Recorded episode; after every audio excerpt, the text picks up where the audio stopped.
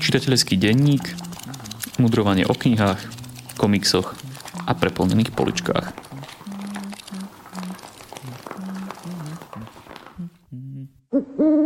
Vítajte pri počúvaní 11. čitateľského denníka. Ja som Jakub a dnes spolu so Šimonom nahrávame opäť spolu naživo v Leviciach. A táto epizóda je špeciálna aj v tom, že náš podcast má za sebou prvý rok svojho života a existencie. Šimon, vďaka, že to za mnou ťaháš takto celý rok. Ja ti opäť ďakujem za pozvanie do tohto podcastu. Mám z toho rovnako veľkú radosť ako ty. Čakal si, že to bude trvať takto dlho? Že to vydrží takto dlho?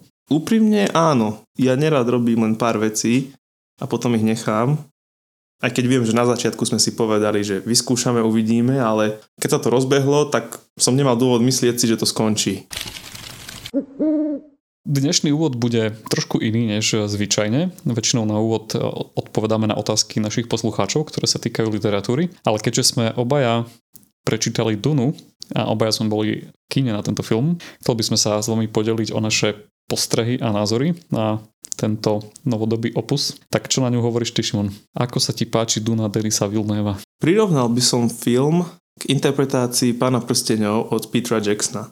Myslím si, že Pán prsteňov od Petra Jacksona je veľmi vydarená interpretácia, ktorá sa drží hlavných myšlienok a dôrazov diela, ale keď čítame to dielo, knihu, tak tam nachádzame ešte oveľa, oveľa väčšie bohatstvo. Dunu som najprv čítal, potom sledoval a viem, že v knihe je veľa, veľa myšlienok a úvah a veľké bohatstvo jednak, čo sa týka vnútorného prežívania postav, jednak e, fiktívnej kultúry a histórie sveta, ktorý Herbert vytvoril. Film je adaptácia, čo je interpretácia, čo je selekcia. Režisér musel vybrať tie najdôležitejšie, tie hlavné prvky z knihy myslím, že sa mu to podarilo, teda zatiaľ v tejto prvej časti, keďže nás čaká aj druhá časť, že tie najdôležitejšie momenty vybral zvládol ich a dal ich do filmu. A zvládol ich myslím si, že celkom dobre, no ako čitateľ mi chýbala tá šírka a niekedy hĺbka veci, ktoré sa do knihy zmestili, do filmu nie. Film musel ísť naozaj pomerne prísne po jednej hlavnej línii a tým pádom niektoré, hlavne postavy, postavy mnohé boli do veľkej miery sploštené. V knihe, tým, že sme mali prístup do ich myslenia, do ich vnútorného sveta, pre druh rozprávača, ktorý Herbert použil, pôsobili veľmi živo, veľmi plasticky, viac rozmerne, nemali len nejakú jednu diotvornú funkciu, mali svoje pozitívne alebo negatívne stránky, mali svoje túžby, vízie, obavy vo filme sa toto úplne nepodarilo. Možno s výnimkou hlavnej postavy Paula Etrada. Pri ostatných postavách mi to pripadalo, že fungovali tak dosť mechanicky alebo účelovo a len slúžili posúvaniu deja dopredu alebo komunikácii nejakého posolstva, pre ktoré bolo nevyhnutné, aby nejakým spôsobom tie postavy interagovali s tým svetom. Na druhej strane veľká výhoda filmu alebo veľká prednosť filmu bol vizuál a exteriéry, interiéry a celý ten púštny svet bol veľmi dobre spravený a myslím, že v tomto sa režisérovi alebo tým, ktorí za to boli zodpovední, dobre podarilo skopírovať tú víziu, ktorú mal Herbert pre svoju knihu, že to má byť niečo ako feudá, feudálna doba len s vyspelou technológiou v budúcnosti. Že ono to bolo vidno, že sme technologicky ďaleko, že sme v širokom vesmíre, ale zároveň, že niektoré veci vyzerajú až, až starobilo v istom zmysle až, až primitívne, naozaj tak stredoveko. Hlavne v dizajne budov zvonka znútra alebo potom vesmírnych lodí alebo plavidiel, taktiež úsporný spôsob práce s dekoratívnymi prvkami. A toto veľmi dobre interpretuje knižku, myslím si. To veľmi dobre vystihlo knihu. Soundtrack Hansa Zimmera sa mi tiež veľmi páčil a musím sa priznať, ja som zaujatý, pretože som fanúšik Duny a preto sa mi niektoré momenty páčili už len preto, že to bolo to, na čom som vyrastal. Celkovo to bol dobrý zážitok a teším sa na druhý diel. Režisér sám povedal, že ten prvý bol len pred jedlom a že to hlavné má byť až v tom druhom filme, takže ak si týmto len budoval priestor a budoval svet a pozadie a vytváral kulisy, v ktorých sa má to hlavné odohrávať, tak sa naozaj teším na ten hlavný chod. Čo vravíš ty na Dunu? Ja som si svoje hodnotenie rozdelil do takých dvoch častí. Prvú časť hodnotím ako vytvorený a modelár a to hodnotím na 10 z 10, pretože všetky tie kulisy praktické efekty, miniatúry a tak je fakt, že to najlepšie, čo môže súčasná kinematografia poskytnúť a Villeneuve je v tomto taký ako Christopher Nolan, že čo sa dá natočiť v exteriéri a s reálnymi vecami, s reálnymi modelmi, tak to tak točí. Takže to som si vychutnal. Po dlhej dobe som mal pocit, že vidím fakt nový svet s funkčnou nejakou architektúrou, históriou, uveriteľný a taký, že nový, že nie, nie x verzia Hviezdnych vojen alebo Star Treku. A druhá časť môjho hodnotenia je skôr taká, že divácko-čitateľská a tam to bolo už u mňa trošku slabšie.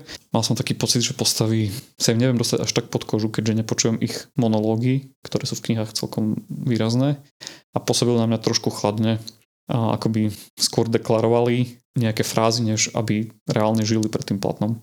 Ale keďže už som bol na Dunu aj druhýkrát v kine, už som s tým bol tak nejak uzrozumený a druhýkrát som si to vychutnal oveľa viac a odchádzal som z kina oveľa spokojnejší, už som si mohol všimnúť aj nejaké detaily, ktoré, ktoré som si predtým nevšimol a opäť mi to len potvrdilo to, že Villeneuve fakt sa venuje budovaniu toho sveta aj obrazom, čo je veľmi dôležité pre film. No. Nie to len všetko dať polopatisticky v dialogoch. Za spomenutie si myslím, že ešte stojí tempo filmu, že nikam sa ten film neponáhľa, nie je to akčne hollywoodske. Pripomína to Blade Runnera, ktorý tiež pracoval podobne s tempom, s prežívaním postava, s budovaním sveta. Toto ja veľmi oceňujem, že režisér si dal dosť času na to, aby ten svet vybudoval, pekne ho ukázal a tá akcia sa zrýchľovala až, až ku koncu, až tej ďalšej časti. A napriek tomu som sa nenudil, lebo tam bolo veľa podnetov, ktoré som mohol sledovať, spracovávať, ktoré mali význam sami o sebe, napriek tomu, že priamo dramaticky alebo nie až tak rýchlo rozvíjali a budovali tú zápletku. Tým, že on tie scény až tak nehrotí a netlačí do minimálneho času a dynamiky, tak tým pádom si môžeš ako divák aj viac vychutnať jednak to vizuálno, tú kompozíciu, ale jednak to má aj taký epickejší dôraz, keď vidíš obrovské lode, ktoré sa vznašajú niekde, pristávajú alebo vzlietajú a ty máš dosť času na to, to tam vidie na tom platne, alebo prelety ponad mesto a podobne a do toho samozrejme buráca cimer, tak máš ten pocit epickosti. Čo hovoríš na istý nadčasový rozmer tejto knihy a hlavne v otázke environmentalistiky, keď ten, tá púšť a odkaz na vodu a chránenie si planety a tak ďalej. Herbert už vtedy, keď to písal, mal toto na mysli. Dneska počúvame Grétku vykrikovať a táto Duna vyzerá, ako by prišla práve vhod. Vnímal si tam takúto nejakú bezprostrednú relevantnosť pre súčasnú dobu? No, v prvom rade som to vnímal ako tému, ktorú, ktorej sa on, keďže má púštnu planetu, výborne zhostil, že tá téma vody k tomu jednoznačne patrí a že celá tá kultúra fremenov pušného národa je prispôsobená tomu, že tá voda je pre nás životne dôležitá, extrémne vzácna a podriadujeme tomu to, ako sa obliekame, to, aké sú naše kultúrne zvyky. Že najprv som to vnímal asi najskôr v tomto rozmere akož budovania toho príbehu a sveta. Ekológia nie je téma posledných 5 rokov. To vidíme napríklad aj u nášho obľúbeného Tolkiena, ktorý miloval stromy, miloval prírodu. Máš tam ten, tú linku Entov versus uh, Isengard. No, k tej ekológii a toho budovania sveta, tak tá ekológia je brutálne dôležitá pre, pre, práve preto, ako ten svet vyzerá, Arakis, a prečo je taký, aký je. A v tomto je kniha ešte oveľa bohatšia. Dokonca sú vzadu vysvetlivky, slovníček pojmov, prílohy, a tam je to veľmi dobre, ako celý ten svet vnútorne pôsobí s, s tými súvislostiami príčinno-dôsledkovými, čo je jedna z tých tém knihy, že aké dôsledky, aké kauzálne vzťahy tam sú. Kvôli tomu to naozaj stojí za to si knihu prečítať a vidieť ešte oveľa väčšiu komplexnosť, než bolo možné vidieť na platne so všetkými tými vzťahmi, ktoré prispievajú k tomu, že ten svet vyzerá tak, ako vyzerá a že to nie je len páči sa mi pieskovisko, tak napíšem o púštnej planete, ale tá púštna planéta s tým, že voda je v nej taká vzácná, všetko sa jej prispôsobuje, on to naozaj dáva zmysel a tie veci tam nie sú samoučelné, ale sú konzistentné, koherentné, dobre do seba zapadajú. Ale nemáš tam pocit, že by sa autor snažil ti niečo natlačiť do hlavy, ale že ti chce porozprávať príbeh. To, že má nejaký názor, tak to má každý autor. Nemal som pocit, že podriaduje všetko, celý ten príbeh tomu, že chce ti niečo na silu odprezentovať. Súhlasím a vidíme to na takom hravom prvku, ako je napríklad ten obrovský púštny červ. Že to je vyslovene obrovská fantastická bytosť. Niečo má podobnú funkciu ako drak vo fantasy a to je fantastický prvok pre potešenie autora aj čitateľa, a ktorý tam veľmi dobre funguje. Jednak veľmi dobre plní túto funkciu, ale jednak je veľmi konzistentný v tom svete. Takže vôbec človeka nedráždi. No o mesiac budeme na tomto mieste opäť rozoberať nejaké vaše otázky, odpovedať na ne, tak ak vás zaujíma aj nejaké knižné ocenenie z našej strany. Kľude nám píšte svoje otázky na e-mail infozavináčkandelabr.sk alebo na náš Facebook a jednu otázku takto o mesiac vyberieme a oceníme nejakou dobrou knihou. No teraz už môžeme prejsť na to, že čo sme čítali za posledný, myslím, že to už to je mesiac a pol keď sme boli spolu naposledy. Nazbieralo sa toho viac, tak eh, možno dnes bude dlhšie, uvidíme, aké budú nožničky strihača. Tak eh, odozdávam ti slovo, Šimon. Prvú knihu, ktorú som si na dnes pripravil, napísal autor, od ktorého zvládnem prečítať tak maximálne jednu knihu za rok a to je náš starý známy Charles Dickens, ktorý píše veľmi špecifickým štýlom, ktorý mne síce veľmi imponuje, ale zároveň ma veľmi vyčerpáva, preto nezvládam čítať toho viac od neho pomerne úzkom časovom období. Tentokrát som od neho prečítal knižku Hard Times, po slovensky myslím, že ťažké časy. A je to výnimočne kniha, ktorá sa neodohráva v Londýne, ale vo vymyslenom meste, zhruba v dobe začínajúcej industrializácie, tovární tak ďalej. A ona skúma napätie medzi utilitarizmom, ktorý zdôrazňuje len, len logiku, praktickosť vecí, funkčnosť a vôbec neprihľada na nejaké emočné prežívanie, imagináciu, fantáziu a pocitovú stránku ľudskej existencie. A kniha ukazuje, ako takí ľudia môžu vyzerať a vyslovene ich karikuje. Od začiatku vidíme, že rozprávač pozerá na týchto ľudí z istého odstupu a s istým výsmechom a ukazuje, aké je to smiešné, absurdné mať takýto prístup a dôsledky tohto prístupu na živote postav jednotlivcov a potom aj trochu širšej spoločnosti vidíme už bližšie ku koncu knihy, keď vidíme, ako napríklad otec, ktorý v takej striktnej logike vychováva svoje deti a nedovolí im zaoberať sa predstavami, fantáziou a citmi, aký dôsledok to nakoniec má na týchto ľudí, keď vyrastú, sú dospelí a majú fungovať a začleniť sa do spoločnosti, tak vidíme tu takéto napätie. Ďalšia veľká téma je taký istý socializmus, skúma to vzťahy medzi bohatými bankármi, respektíve vlastníkmi nejakých tovární a potom bežnými pracovníkmi. Je to pre niekoho možno taká až očividná, naivná marxistická kritika tohto socializmu. Názor nechám na čitateľov. Je to typický Dickens, čiže rozpráva kvetnato, neponáhľa sa, do, do veľkej miery opisuje postavy, hovorí nám dobre, že nie ich životopis, keď nás s nimi zoznamuje a robí to svojim typickým Dickensovským spôsobom, čiže používa veľa satíry, veľa sarkazmu, veľa irónie a vidno, že to je, že on sa nesnaží o realizmus, ale že on píše spoločenský komentár, kde postavy sú naštilizované do veľkej miery. Ale tým, že táto kniha je pomerne krátka a nejde až tak do šírky, je pomerne rýchlo prečítateľná, je dobre stráviteľná a ani tých tém a odbočiek tam nie je toľko, že by sa v nich človek stratil a nakoniec sa celkom pospájajú do jedného celku a rozuzlené kon, konce sa nakoniec zviažu dokopy. Druhá kniha, ktorú som si pripravil, sa nazýva Evangelium podľa Marka, otázky a obrázky. Nie je to úplne kniha, je to skôr študijná príručka alebo študijný sprievodca biblickou knihou Evangelium podľa Marka. Kniha obsahuje jednak pôvodný, no nie pôvodný hebrejský biblický text, ale slovenský ekumenický preklad Evangelia podľa Marka, ku ktorému sú jednak vysvetlivky a komentáre menej zrozumiteľnejších častí alebo častí, ktoré sú pre súčasného človeka v súčasnom kontexte ťažšie pochopiteľné.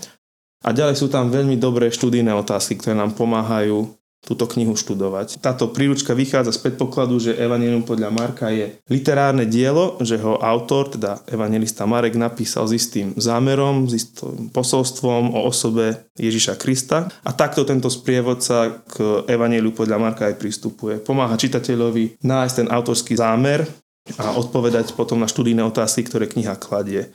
Myslím, že postrehy a komentáre k textu sú veľmi, veľmi dobré. Sám ako človek, ktorý sa do veľkej miery zaoberá Bibliou, tak ako veľmi pozitívne hodnotím túto knižku. Jednak, že vníma veci v širšom kontexte, vo veľkých celkoch a v tom, ako tie celky spolu súvisia. Mám na mysli textové celky. Jednak, ako v nich fungujú detaily a jednak potom, ako vedie tento spievodca čitateľa nad hľadaním autorovho zámeru a významu. Ďalšia veľká výhoda sú nádherné ilustrácie, ako aj na, na, názov napovedá, že sú to otázky a obrázky. Sami autori knihy tvrdia, že tie obrázky sú určené pre čitateľov alebo pre ľudí, ktorí sa radšej učia rozmýšľajú vizuálne Čiže tie časti, na ktoré je Evangelium podľa Marka rozdelené, sú zároveň vždy aj ilustrované. Veľmi nádhernými, jednoduchými, nekomplikovanými, ale veľmi trefnými a vystižnými. O ilustrácie sa postarala Natália Luptáková a veľmi, veľmi kvitujem aj túto časť. Tretia knižka sa opäť týka kresťanskej tematiky. Je to knižka Rediscover Church. V slovenskom preklade zatiaľ nevyšla, ale pracuje sa na tom, pretože som ja na nej pracoval ako prekladateľ. Autori sú Colin Hanson a Jonathan Lehman. A je to knižka, ktorá je venovaná jednak kresťanom alebo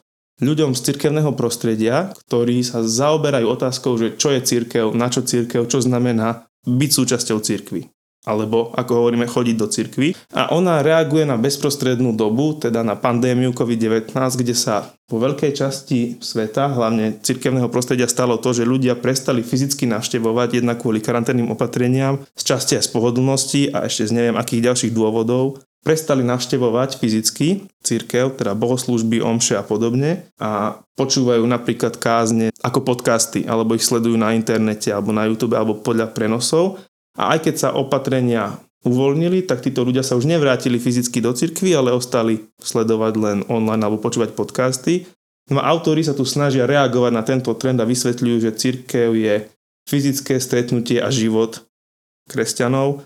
A prečo je to tak? A opäť využívajú čas pandémie alebo tejto pandemickej krízy na to, aby znova pripomenuli a vysvetlili, čo podľa Biblie je církev, čo znamená byť súčasťou církvy, čo znamená do nej chodiť a prečo je to tak. Nie je tam veľa novej alebo nejakej prevratnej, radikálnej teológie cirkvy, o ktorej by som nevedel, alebo že by prišli s niečím prevratným, s prevratným modelom, ako má církev vyzerať alebo fungovať. Skôr princípy, ktoré už sú do veľkej miery známe, aplikujú na novo a používajú na to ako odrazový mostík tú súčasnú tému. Čiže je to skôr taká praktická aplikácia toho, čo už ľudia napríklad, ktorí poznajú týchto dvoch autorov, vedia.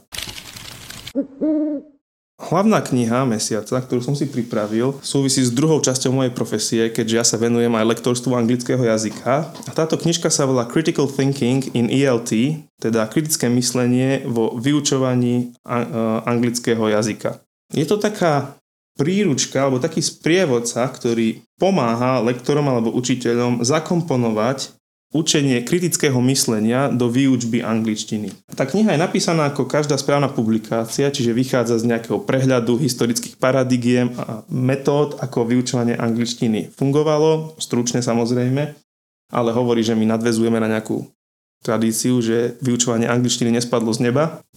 A hovorí potom, že ako Aké sú potreby súčasnej doby? Vychádzajú z tvrdenia, že v súčasnej dobe je potrebné študentov učiť aj kritické myslenie a takéto zručnosti, že ich nestačí učiť len čisto jazykové zručnosti, teda ovládať jazykové systémy, gramatiku, výslovnosť a slovnú zásobu ani zručnosti, ani komunikatívnosť, ale že potrebujú sa učiť kriticky myslieť, čo je zručnosť, ktorá presahuje rámec len angličtiny. Definujú na začiatku opäť správna publikácia akademická, definujú, čo je to kritické myslenie, definujú ho ako rozumové, racionálne a reflektívne uvažovanie. Čo ja by som zjednodušil ako uvažovanie, ktoré analizuje, syntetizuje a hodnotí najrôznejšie druhy dát a informácií. A potom, čo oni vysvetlili toto kritické myslenie, tak sa venujú, ako kritické myslenie aplikovať v podstate na každú zložku alebo na každý aspekt výučby angličtiny. A tým mám na mysli kritické myslenie v učení sa gramatiky, kritické myslenie v učení sa slovnej zásoby, kritické myslenie v učení sa výslovnosti, kritické myslenie pri používaní receptívnych zručností, teda počúvania a čítania, kritické myslenie pri používaní produktívnych zručností, čiže rozprávania a písania a tak ďalej. Veľmi dobré na tejto knihe je, že ona sa nevenuje len nejakej suchej akademickej teórii, ale že je to aj pomôcka a príručka.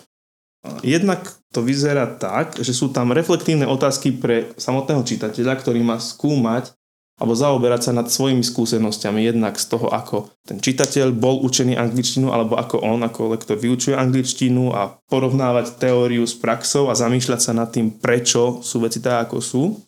A je tak, jednak je tam veľa príkladov praktických cvičení, čiže tam tá teória je naozaj doplnená ukážkami cvičení, ktoré môže učiteľ aplikovať do praxe. Môže si ich prispôsobiť a použiť pri výučbe. A ja som intuitívne alebo inštinktívne niečo z tohto už používal, ale naučilo ma to veľa nových vecí, ktoré rád aplikujem v triede a do tej miery, do ktorej to možné, sa snažím učiť kriticky myslieť aj svojich študentov. A kniha je veľmi dobrá v tom, že vysvetľuje teóriu, ktorá je za tou praxou, ale potom dáva aj praktický návod, ako aplikovať učenie kritického myslenia do praxe. Je jasné, že princípy sú použiteľné aj pri iných jazykoch, dokonca aj pri iných, iných druhoch zručností, ktoré sa človek učí. Mám otázky. Prvá je, že či potrebujeme kritické myslenie na to, aby sme sa učili nejaký cudzí jazyk? Nevyhnutne nie. Myslím si, že cudzí jazyk sa dá naučiť aj bez toho, aby sa človek naučil kriticky myslieť. Myslím si však, že keď sa popri učení cudzieho jazyka človek učí aj kriticky myslieť, tak sa zlepší aj ten jeho proces samotného učenia. Získava autonómiu, ten študent získava schopnosť, ako sa sám učiť bez toho, aby mu musel tak veľmi asistovať nejaký lektor. Učí sa sám učiť sa. A ďalej, ja som presvedčený, že jazyk je nástrojom nielen komunikácie, ale je nositeľom myšlienok a rozmýšľania a uvažovania. A preto rád spájam tieto dve veci. Učenie sa angličtiny, čo je samozrejme stále priorita, s učením kritického myslenia. Čiže jazyk a komunikácia je dobrý spôsob, dobrá platforma, dobrá príležitosť, ako sa zároveň učiť kriticky myslieť. A myslím si, že z dlhodobého hľadiska je naučiť sa kriticky myslieť užitočné, aby sa človek naučil aj dobre ten cudzí jazyk. Nemáš pocit, že kritické myslenie sa v súčasnosti považuje za liek na všetko? Súhlasím, že môže byť nadhodnotené. Myslím si, že kritické myslenie je nástroj, ktorý je dobrý, dobre ovládať a môže priniesť veľa úžitku, ale tak ako každý nástroj môže byť zneužité a môže byť nevyužitý dostatočne a sú oblasti, kde treba použiť aj iný nástroj. Čiže ja kvitujem dôraz na kritické myslenie, ale nemyslím si, že je to vec, ktorá zachráni svet. Nechcem medzi to dať rovná sa, ale niečo podobné sa mi zdá, že sa v poslednej dobe akoby tvrdilo o vzdelaní, že vzdelanie je liek na problémy, aké rieši naša krajina. Toto sme už tu mali v histórii ľudstva, toto nie je nič nové a vidím tam jasne tú podobnosť a nesúhlasím s tým. Nemyslím si, že kritické myslenie je odpoveďou a riešením na problémy ľudstva a už vôbec nie riešením na morálne problémy ľudstva. Myslím si, že vzdelanie nedokáže napraviť morálku človeka. Dokáže ju do istej miery sformovať, ale vzdelanie zo sebca neurobi štedrého. Dobre, Jakub, tak čo si si ty pripravil? Nechcem sa ti zaliečať, ale naposledy si spomínal knihu Dá sa takto žiť od Eda Showa, ktorú si z okolností aj prekladal. Keďže som ju od teba dostal ako taký malý darček, keď sme spolu naposledy natáčali, tak som si ju hneď prečítal. Ed Show je britský kazateľ, ktorý od puberty prežíva naklonosť k rovnakému pohľaviu, avšak o sebe nehovorí ako o homosexuálovi, pretože s týmto označením sa podľa neho v súčasnosti spája až príliš veľa predsudkov a stereotypov. A v tejto knihe si kladie veľmi náročné otázky. Napríklad, či môže byť homosexuál kresťanom, alebo či nie je nerealistické a nespravodlivé vyžadovať od niekoho celoživotnú osamelosť. Dáva vôbec zmysel zakladať náš sexuálny život na nejakom dokumente, ktorý je starý viac než 2000 rokov a navyše je z úplne inej kultúry. Nemá sa naša morálka meniť s dobou? V úvode knihy predstaví veľmi plastický príbeh dvoch fiktívnych ľudí, Petra a Jany, ktorí sú obaja dlhoročnými kresťanmi a obaja uznávajú Bibliu ako autoritu v svojom živote a oboch priťahuje rovnaké pohlavie. Samotá, smútok, hanba a necitlivý krík niektorých hlučných konzervatívnych skupín v spojitosti s príťažlivosťou tolerantných progresívnych prúdov ich ale vedie k opusteniu spoločenstva. A autor sa teda pýta, je to správne? Kde robí církev chybu? Táto malá útla knižka, ktorá má veľmi peknú žltú farbu, avšak už trošku menej pekný obal, je zrozumiteľnou a navysost aktuálnou. A to nie len pre ľudí, ktorí riešia tému homosexuality, a autor sa navyše spolupodieľa aj na správe webu livingout.org, takže ak vás táto téma zaujíma a viete aspoň trošku po anglicky, tak viete si o nej prečítať oveľa viac a taktiež si pozrieť príbehy mnohých ľudí, ktorí túto tému riešia. Druhou knihou, respektíve dvojknihou je sci-fi epos Endymion a Endymionov vzostup od môjho veľkého obľúbenca Dana Simonsa. Roll Endymion, hlavná postava tejto knihy, je mladý muž, ktorý vyrastá na planete Hyperion mieste, kde sa pred takmer 300 rokmi odohrala slávna cesta siedmých pútnikov k hrobkám času.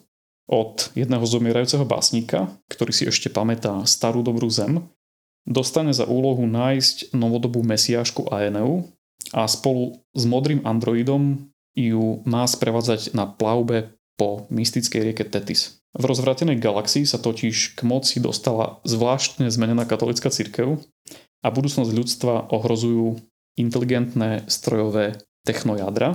Dan Simons sa v druhej polovici 90. rokov opäť vrátil k svojej obľúbenej sérii Hyperion, ktorá ho preslavila. Podľa mňa je táto sci-fi tým najlepším, čo tento žáner ponúka. Šimon so mnou možno nebude súhlasiť, pretože jeho srdcovkou je Duna. Ale tak či onak sa vrátil k tejto sérii dvojicou týchto kníh a musel tam zmeniť trošku rozprávačskú štruktúru, pretože už tam nemá 7 príbehov 7 pútnikov, ale má tam iba v podstate jednu hlavnú postavu, ktorá je rozprávačom a tým pádom už to nie je až také dynamické a menej sa strieda nejaké to prostredie a štýl. Napriek tomu dostávame veľmi veľa objavovania nových planét a práve toto si Simons zjavne dosť užíva. Máme tu napríklad planétu so zamrznutou atmosférou, kde ľudia musia žiť v podzemí. Máme tu vodnú planétu bez akékoľvek pevniny alebo planétu tvorenú výhradne vysokohorskými štítmi. A autor akoby mal také svoje ihrisko, ktoré ho veľmi teší, s radosťou sa rochní v rôznych popisoch, vymýšľa detaily a keďže je to Simons, rád ich prepája s kultúrou 19. a 20. storočia a s odkazmi na klasickú literatúru.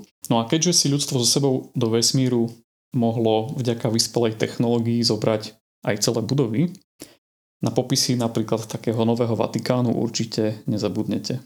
Simons, ako som spomínal, veľký fanúšik histórie a nebojí sa to naplno využiť aj keď píše sci-fi.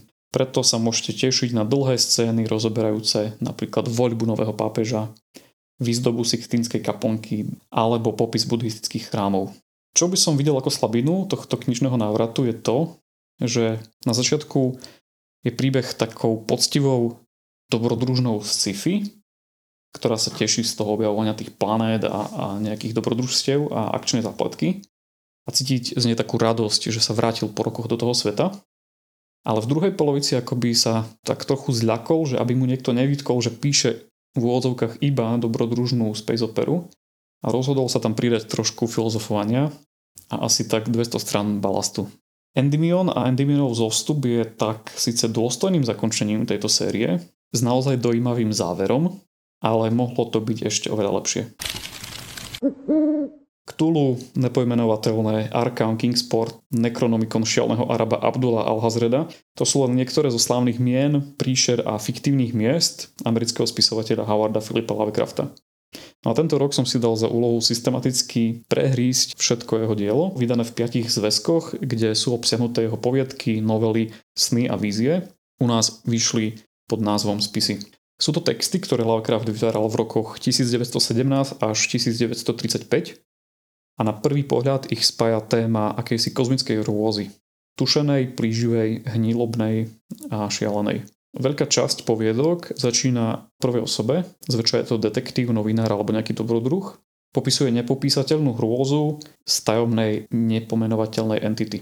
Tieto poviedky častokrát obsahujú minimum dialogov, veľmi veľa opisov krajiny, architektúry a psychických stavov a hrozostrašná pointa prichádza vždycky poslednej vete. Poviedky ako Dagon, Hroza v Danoviči alebo román v horách šialenstva sa tak pravom radia medzi klenoty klasického hororu. Lovecraft, veľký fanúšik Edgara Alna Poa, prispieval týmito strašiteľnými príbehmi do časopisov ako Wild Tales, o ktorom som už hovoril minule.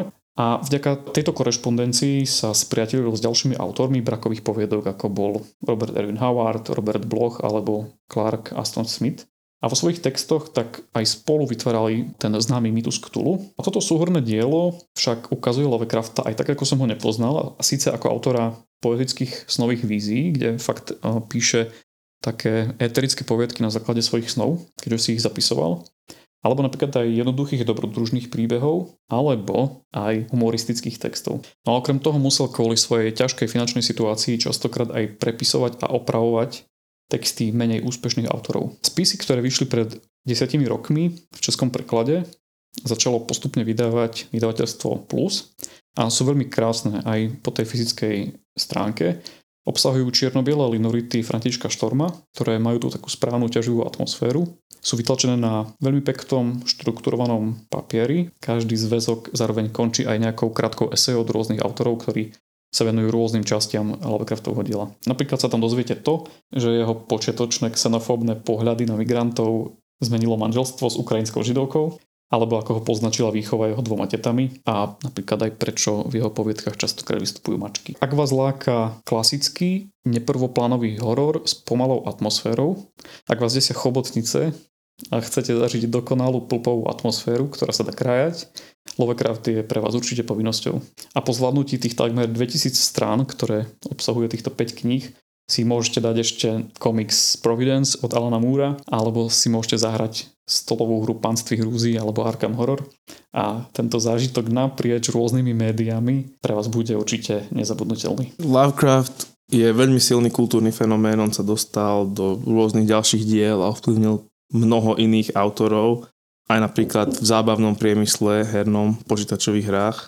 Dokonca a toto som už možno spomínal v inom podcaste a možno sa to vystrihol, tá kniha Necronomicon, ktorú on vymyslel, fiktívna, tak ona sa stala takou populárnou, že niektorí ľudia reálne začali veriť, že to je skutočná historická kniha, nejaký stratený artefakt, nejakej...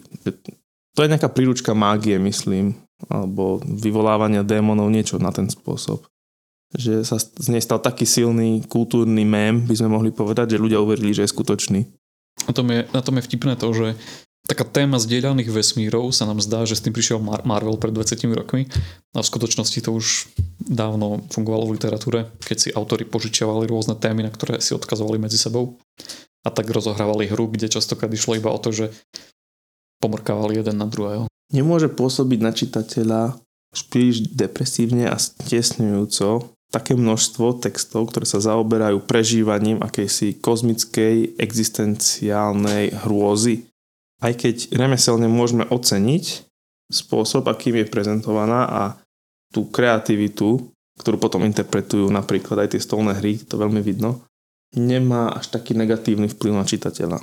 Mm. Aká je tvoja skúsenosť? Asi by som na to odpovedal tak, ako pri rôznych iných ďalších knihách, aj žanrovo presahujúcich žanr hororu, že asi nemôže každý čítať všetko. Ak mám strach s pavúkov, tak nebudem čítať Harryho Pottera alebo Hobita.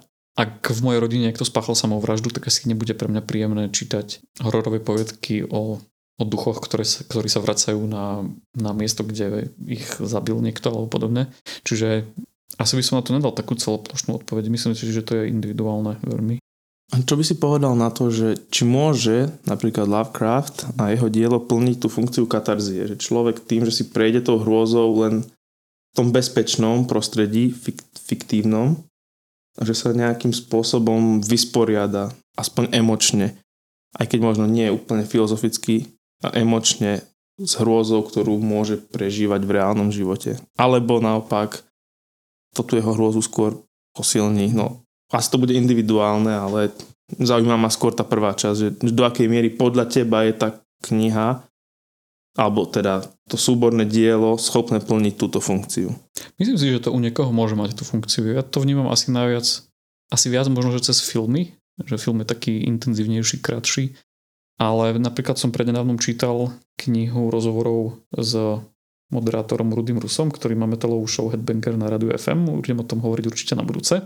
A on tam hovorí presne o svojich rozhovoroch s priateľmi, ktorí nepočúvajú metal a sa na neho pýtajú, že na čo to je všetko dobré, na čo všetka tá temnota. A on, on hovorí, že si myslí, že to môže pôsobiť ako očkovanie. Neviem, či sa s tým stotožňujem, iba to vyťahujem ako taký jeden z názorov, ktorý som prednedávno čítal. No, ja som počul na túto tému neviem, či to bol celý rozhovor o tejto téme, ale bola nejaká časť v rámci diskusie. Myslím, že to bol večer s Havranom a odpovedal na to pán Anton Heretik známy psychiatr. A myslím, že hovoril práve niečo takéto, že ten horor môže fungovať ako to očkovanie, ako tým spôsob, ako sa v bezpečnom prostredí vystaviť tej hrôze a tým pádom sa, je, sa s ňou vyrovnať. No Lovecraftovi sa mi veľmi páči, že on vedel veľmi dobre vybudovať atmosféru. Ale zároveň musíš k tým príbehom pristupovať tak, že sú to brakové príbehy, o ktorých ti je hneď jasné, ako to skončí, u ktorých v polke príbehu vieš asi, že aká bude tá hrôza strašná pointa napriek tomu on si to necháva až na tú poslednú vetu, lebo pre neho bol Poe tým vzorom. Poe to presne tak písal a to je tá tradícia tej, to už nebola gotická literatúra, ale takej tej novodobejšieho strašidelného príbehu.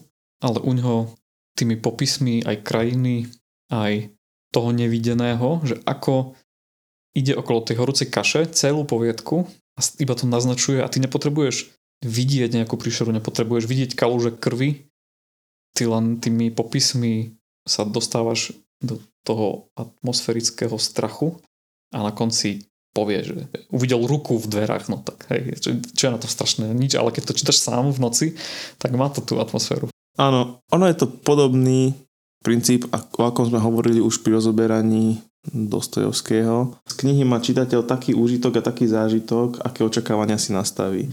A keď, sme, keď si nastavíme správne očakávania aj o týchto druhu literatúry, tak môžeme z toho veľa mať. Nebudeme zbytočne sklamaní, že to nie je to, čo my sme chceli, aby to bolo. Ale pritom naše očakávania boli nesprávne. Tak toto je koniec nášho novembrového čitateľského denníka. Ak sa vám páči, čo robíme, budeme veľmi radi, ak nás podporíte prostredníctvom portálu Darujme.sk alebo zdieľaním tohto podcastu na sociálnych sieťach. Nech sa dostane medzi čo najväčšie spektrum ľudí. Čítajte teda dobré knihy aj pred Vianocami a majte sa fajn. Toto bol podcast občianského združenia Kandeláber. Viac o nás nájdete na www.kandelaber.sk. A týmto vítame medzi nami Jozefa. Ahojte. Jozef, čo si naposledy čítal? Od Jonesba Šváby. Čo by si chcel odkázať našim poslucháčom? Že práve počúvajú jeden z najlepších knižných podcastov o, v hre. Možno knižný kompas akože je troška akože na inej úrovni, ale váš podcast mám veľmi rád. Ďakujeme, Jozef.